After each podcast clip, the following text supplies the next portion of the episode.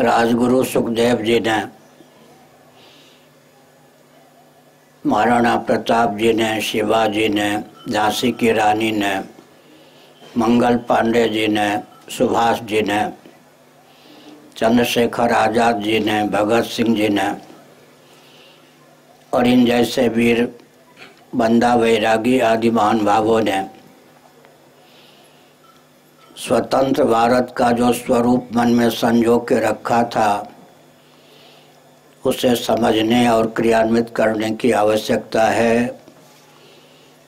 मैं एक संकेत करता हूँ। एक कहावत है, भारत में एक क्षेत्र में कि कोई गुड़ खवाने से मर सकता हो तो उसे संख्या देने की आवश्यकता नहीं है। विदेशी षड्यंत्रकारियों ने मेकाले आदि के माध्यम से जो शिक्षा पद्धति क्रियान्वित की भारत में लगभग सौ वर्षों से उसी के आधार पर भारत का हृदय और मस्तिष्क बन चुका है। जब हृदय और मस्तिष्क पर ही उनका अधिकार हो गया शिक्षा पद्धति के माध्यम से तो हमारे पास कुछ बचा ही नहीं। मैं एक उदाहरण देता हूँ, आप युवक हैं, ध्यानपूर्वक सुनेंगे ही। हमारे मन में जैसी वासना होती है, जैसा संस्कार होता है, जिस प्रकार की क्षमता होती है, उसका अतिक्रमण करके हम स्वप्न नहीं देख सकते। ठीक इसी प्रकार व्यक्ति का हृदय और मस्तिष्क शिक्षा पद्धति के आधार पर बनता है। अंग्रेज़ों ने हिंदुओं के हृदय और मस्तिष्क को विकृत करने की भावना से कूटनीति का प्रयोग किया। अपनी शिक्षा पद्धति को क्रियान्वित कर हिंदुओं के हृदय मस्तिष्क को यंत्रवत अपने द्वारा संचालित करने का प्रकल्प चलाया। ऐसी स्थिति में किसी महान भाव के मुख से अंग्रेज़ों ने कहा, ईश्वर अल्लाह तेरे नाम मुसलमान सज्जन, बड़े बुद्धिमान निकले, उन्होंने, ईश्वर अल्लाह तेरे नाम नहीं कहा, लेकिन हिंदुओं ने इन दो शब्दों के नाम पर भारत को विभाजित कर दिया।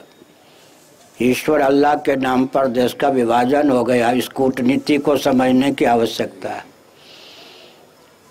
दो शब्द और दे दिए गए, श्रमजीवी, बुद्धिजीवी। इनके आधार पर बुद्धिजीवी खेमा अलग श्रमजीवी खेमा अलग। यह भी कूटनीति की पराकाष्ठा है। हमारे आपके जीवन में ज्ञानेन्द्रियाँ भी हैं, कर्मेंद्रियाँ भी हैं। बुद्धि भी है, प्राण भी है, हर व्यक्ति बुद्धिजीवी हर व्यक्ति श्रमजीवी है। हम कानों के द्वारा सुनते हैं तो वाणी के द्वारा बोलते हैं। कान ज्ञानेन्द्रीय है, वाक कर्मेंद्रीय है दोनों में तालमेल है। अब भारत को नष्ट करने के लिए एक और कुछ चक्र चला गया है। दो शब्द पर फिर विचार कीजिए सवर्ण और असवर्ण। होना यह चाहिए क्या है भाई? होना यह चाहिए कि भारतीय संविधान की 25वीं धारा का आपने प्रश्न किया ना? भारतीय संविधान की 25वीं धारा का पूर्ण समाधान हो, जिसमें हिंदू अहिंदू को परिभाषित किया गया। जैन, बौद्ध, सिख, लिंगायत, ये सब के सब हिंदू के रूप में परिभाषित किए गए। आर्य समाजी, सनातनी सब के सब। बाकी तंत्र, क्रिश्चियन तंत्र, मुस्लिम तंत्र, पारसी तंत्र ये सब अहिंदू के रूप में ख्यापित किए गए। कालांतर में सत्ता, लोलुपता और अदूरदर्शिता के वसीभूत राजनीतिक दलों ने पच्चीसवीं धारा की धिज्जी उड़ाकर जैन, बौद्ध, सिख इत्यादि को हिंदुओं से पृथक कर दिया। बहुत ही अच्छा हो कि महाराष्ट्र से आवाज़ बुलंद हो कि पच्चीसवीं धारा यथावत क्रियान्वित की जाए भारत माता की इसमें श्री अंबेडकर महोदय के अनुयायी आगे आवे? उनकी भावना है, उनकी आस्था है कि भारतीय संविधान की संरचना का पूरा श्रेय उन्हीं को दिया जाए। तो मैं कहता हूँ कि सबसे पहले पच्चीसवीं धारा को पूर्ण रूप से क्रियान्वित करने के लिए महाराष्ट्र से आवाज़ बुलंद की जाए। तो विश्व में जितने जैन, बौद्ध, सिख फैले हुए हैं, लिंगायत आदि अभी कहने को हिंदू हैं, उन्हें भी विखंडित करने का प्रयास चल रहा है। तब क्या होगा कि जनसंख्या की दृष्टि से विश्व में हम नंबर दो पे आ जाएँगे। ध्यान गया आपका? फिर वोटर लिस्ट में जैन जैन होते हुए हिंदू हिंदू ज़रूर होना चाहिए। बौद्ध होते हुए हिंदू, सिख होते हुए हिंदू आर्य समाजी होते हुए हिंदू, ब्राह्मण होते हुए हिंदू, क्षत्रिय होते हुए हिंदू, अमुक होते हुए हिंदू, सबका सामान्य परिचय हिंदू के रूप में हो। और विशेष परिचय भी बना रहे। तो ये जितनी कूटनीति है, सब पर पानी फिरने का मार्ग प्रशस्त हो सकता है। एक मैं संकेत करता हूँ। माइक नामक ये यंत्र है, लोहा और प्लास्टिक नामक बेटर धातु के माध्यम से इस यंत्र की संरचना हुई जो सामान्य वस्तु होती है, उसके ऊपर विशेष वस्तु का अस्तित्व निर्भर करता है। विशेष की सत्ता सामान्य पर निर्भर करती। और सामान्य की विशेष उपयोगिता विशेष पर निर्भर करती है। सामान्य और विशेष दोनों का जब हम समादर करते हैं तो अस्तित्व आदर्श की रक्षा होती है। केवल लोहा और प्लास्टिक हो उसको माइक का रूप न दिया जाए, उसकी उपयोगिता शब्द को विकीर्ण करने में नहीं हो सकती। इसीलिए सामान्य और विशेष दोनों परिचय होना चाहिए वोटर लिस्ट में। जैन होते हुए हिंदू, बौद्ध होते हुए हिंदू, सिख होते हुए हिंदू, लिंगायत होते हुए हिंदू, वनवासी होते हुए हिंदू। अगर आजकल की भाषा में कहें तो हमारे यहाँ तो अंत्यज माने छोटा भाई। अगर आजकल की भाषा में कहें तो दलित होते हुए हिंदू समझ गए ना? हमारे यहाँ तो फल में दुराव नहीं है।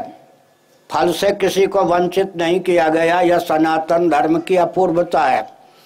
श्रीमद् भगवद गीता के अठारहवें अध्याय के पैंतालीसवें छियालीसवें श्लोक पर विचार कीजिए। स्वे स्वे कर्मण अभिरता संसिधि लभते नर। स्वकर्मण तम अभ्यर्चा सिद्धि विन्दति मानव। जो अपने शास्त्र सम्मत दायित्व का निर्वाह भगवत प्रीत्यर्थ करता है, उसे समान फल मिलता है। फल से किसी को वंचित नहीं किया गया। मैं एक उदाहरण देता हूँ, मैं सन्यासी हूँ। अग्नि का विधिवत परित्याग करके सन्यास लिया जाता है। मैं भोजन नहीं बना सकता, लेकिन मुझे यह दंड मिलेगा कि भोजन नहीं कर सकते हो। ऐसा तो नहीं ना? भोजन बनाने में अधिकृत नहीं हूँ, लेकिन भोजन करने में अधिकृत हूँ या नहीं? तो हमने संकेत किया, सनातन धर्म में फल से किसी को वंचित नहीं किया गया है। साधन पृथक पृथक है। तो हमने एक संकेत किया कि हिंदुओं को तो विश्व स्तर पर हम जनसंख्या की दृष्टि से दूसरे नंबर पर ला सकते हैं। और जो भी विघटित हो रहे हैं, भ्रम के कारण उन सबको हमारे पास लाइए। समझ गए ना? क्या हमारे यहाँ जो विधि निषेध है, वो घृणा मूलक तो नहीं है? विधि निषेध घृणा मूलक नहीं है ना? घर में देवियाँ तीन चार दिनों के लिए अशुद्ध होती हैं तो उनके साथ कोई द्वेष होता है क्या? हमारे यहाँ राग मूलक द्वेष मूलक कोरी भावुकता मूलक अज्ञान मूलक विधि निषेध है नहीं, मैं उदाहरण देता हूँ। विद्युत के जो जानकार हैं बिजली के प्रयोगता बिजली से लाभान्वित हो सके, हानि से बच सके, इस भावना से राग, द्वेष, भावुकता, अविवेक, इनसे दूर रहकर जो विधि निषेध की मर्यादा क्रियान्वित करते हैं वो प्रयोगता को लाभान्वित करने के लिए, हानि से बचाने के लिए तो सनातन धर्म को लेकर जो भ्रांतियाँ फैला गई गई हैं कूटनीति के कारण, उन सब पर पानी फेरने की आवश्यकता है। और मर्यादा की सेवा में सब के सब भगवत प्राप्ति का मार्ग प्रशस्त कर सकते हैं। इसलिए हमने संकेत किया। एक बड़ी विचित्र बात है हमको तो एकांत में रोना भी आता है कभी कभी हँसते भी हम हैं। महाभारत जैसा नीति शास्त्र अध्यात्म शास्त्र वाल्मीकि, रामायण जैसा नीति शास्त्र अध्यात्म शास्त्र हमारे पास हो, और ये शराब पीने वाले, गोमांस खाने वाले हम पर शासन करें, विदेशी लोग। एक बात पर आपका ध्यान केंद्रित करना चाहता हूँ। मुस्लिम शासन काल में जब मानवता की धिज्जी उड़ाकर कोई कदम उठाया जाता था तो कम से कम उनका इतिहास तो कलंकित होता था। प्रतिकार जितना हम कर पाते थे, कर पाते थे, नहीं कर पाते थे, नहीं कर पाते थे, लेकिन इतिहास उनका कलंकित होता था। क्रिश्चियनों के शासन काल में मानवता की धिज्जी उड़ाकर जो भी कदम उठाया जाता था कम से कम उनका इतिहास तो कलंकित होता था। आज वे ही तंत्र, क्रिश्चियन तंत्र इत्यादि, विदेशी तंत्र। क्या करते हैं? हमारे देशी राजनेताओं को आगे करके अपनी कूटनीति को क्रियान्वित करते हैं। वो बदनाम नहीं होते, वो कहते, हमने तो देश को स्वतंत्र कर दिया। आपका देश स्वतंत्र है, हमारा अब कुछ भी हाथ इसके संचालन में नहीं है। बदनाम होते हमारे राजनीतिक दल और राजनेता काम वही करते हैं जो पहले कर रहे थे। उससे ज़्यादा वो सफल हो रहे हैं जब उनका शासन तंत्र था। ऐसी स्थिति में इस कूटनीति पर पानी फेरने की आवश्यकता है। बहुत ही अच्छा संदेश मैंने दिया, भगवत कृपा से कई बार और भी दिया है।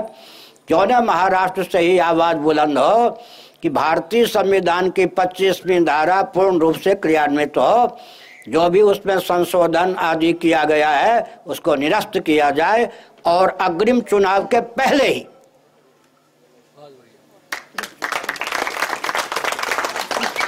और यह भी कह दीजिए, प्रबुद्ध हिंदू उसी को वोट देंगे, पक्ष हो या विपक्ष। ये ध्यान ले, पक्ष हो या विपक्ष, तब तक शासन करने का अधिकारी नहीं होगा।